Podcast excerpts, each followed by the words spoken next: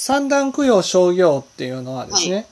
その今度はその一つのことが知らされたならば、はい。その真理を教えてくれる禅知識っていうのは、はい。いろんな真理を知ってる人だっていうことでねはい。だから自分がその知らされた真理以外の真理も深く知りたいから、はい。禅知識から教えていただいた教えを人に話をしていく、話をしていくことを通して真理をし知っていこうっていうのが三段ってことなんです。で供養っていうのはね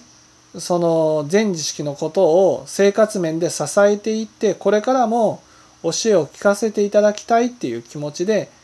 ね、生活を支えていくことを供養って言います。はい。はい。で、あの、独自になったその教えを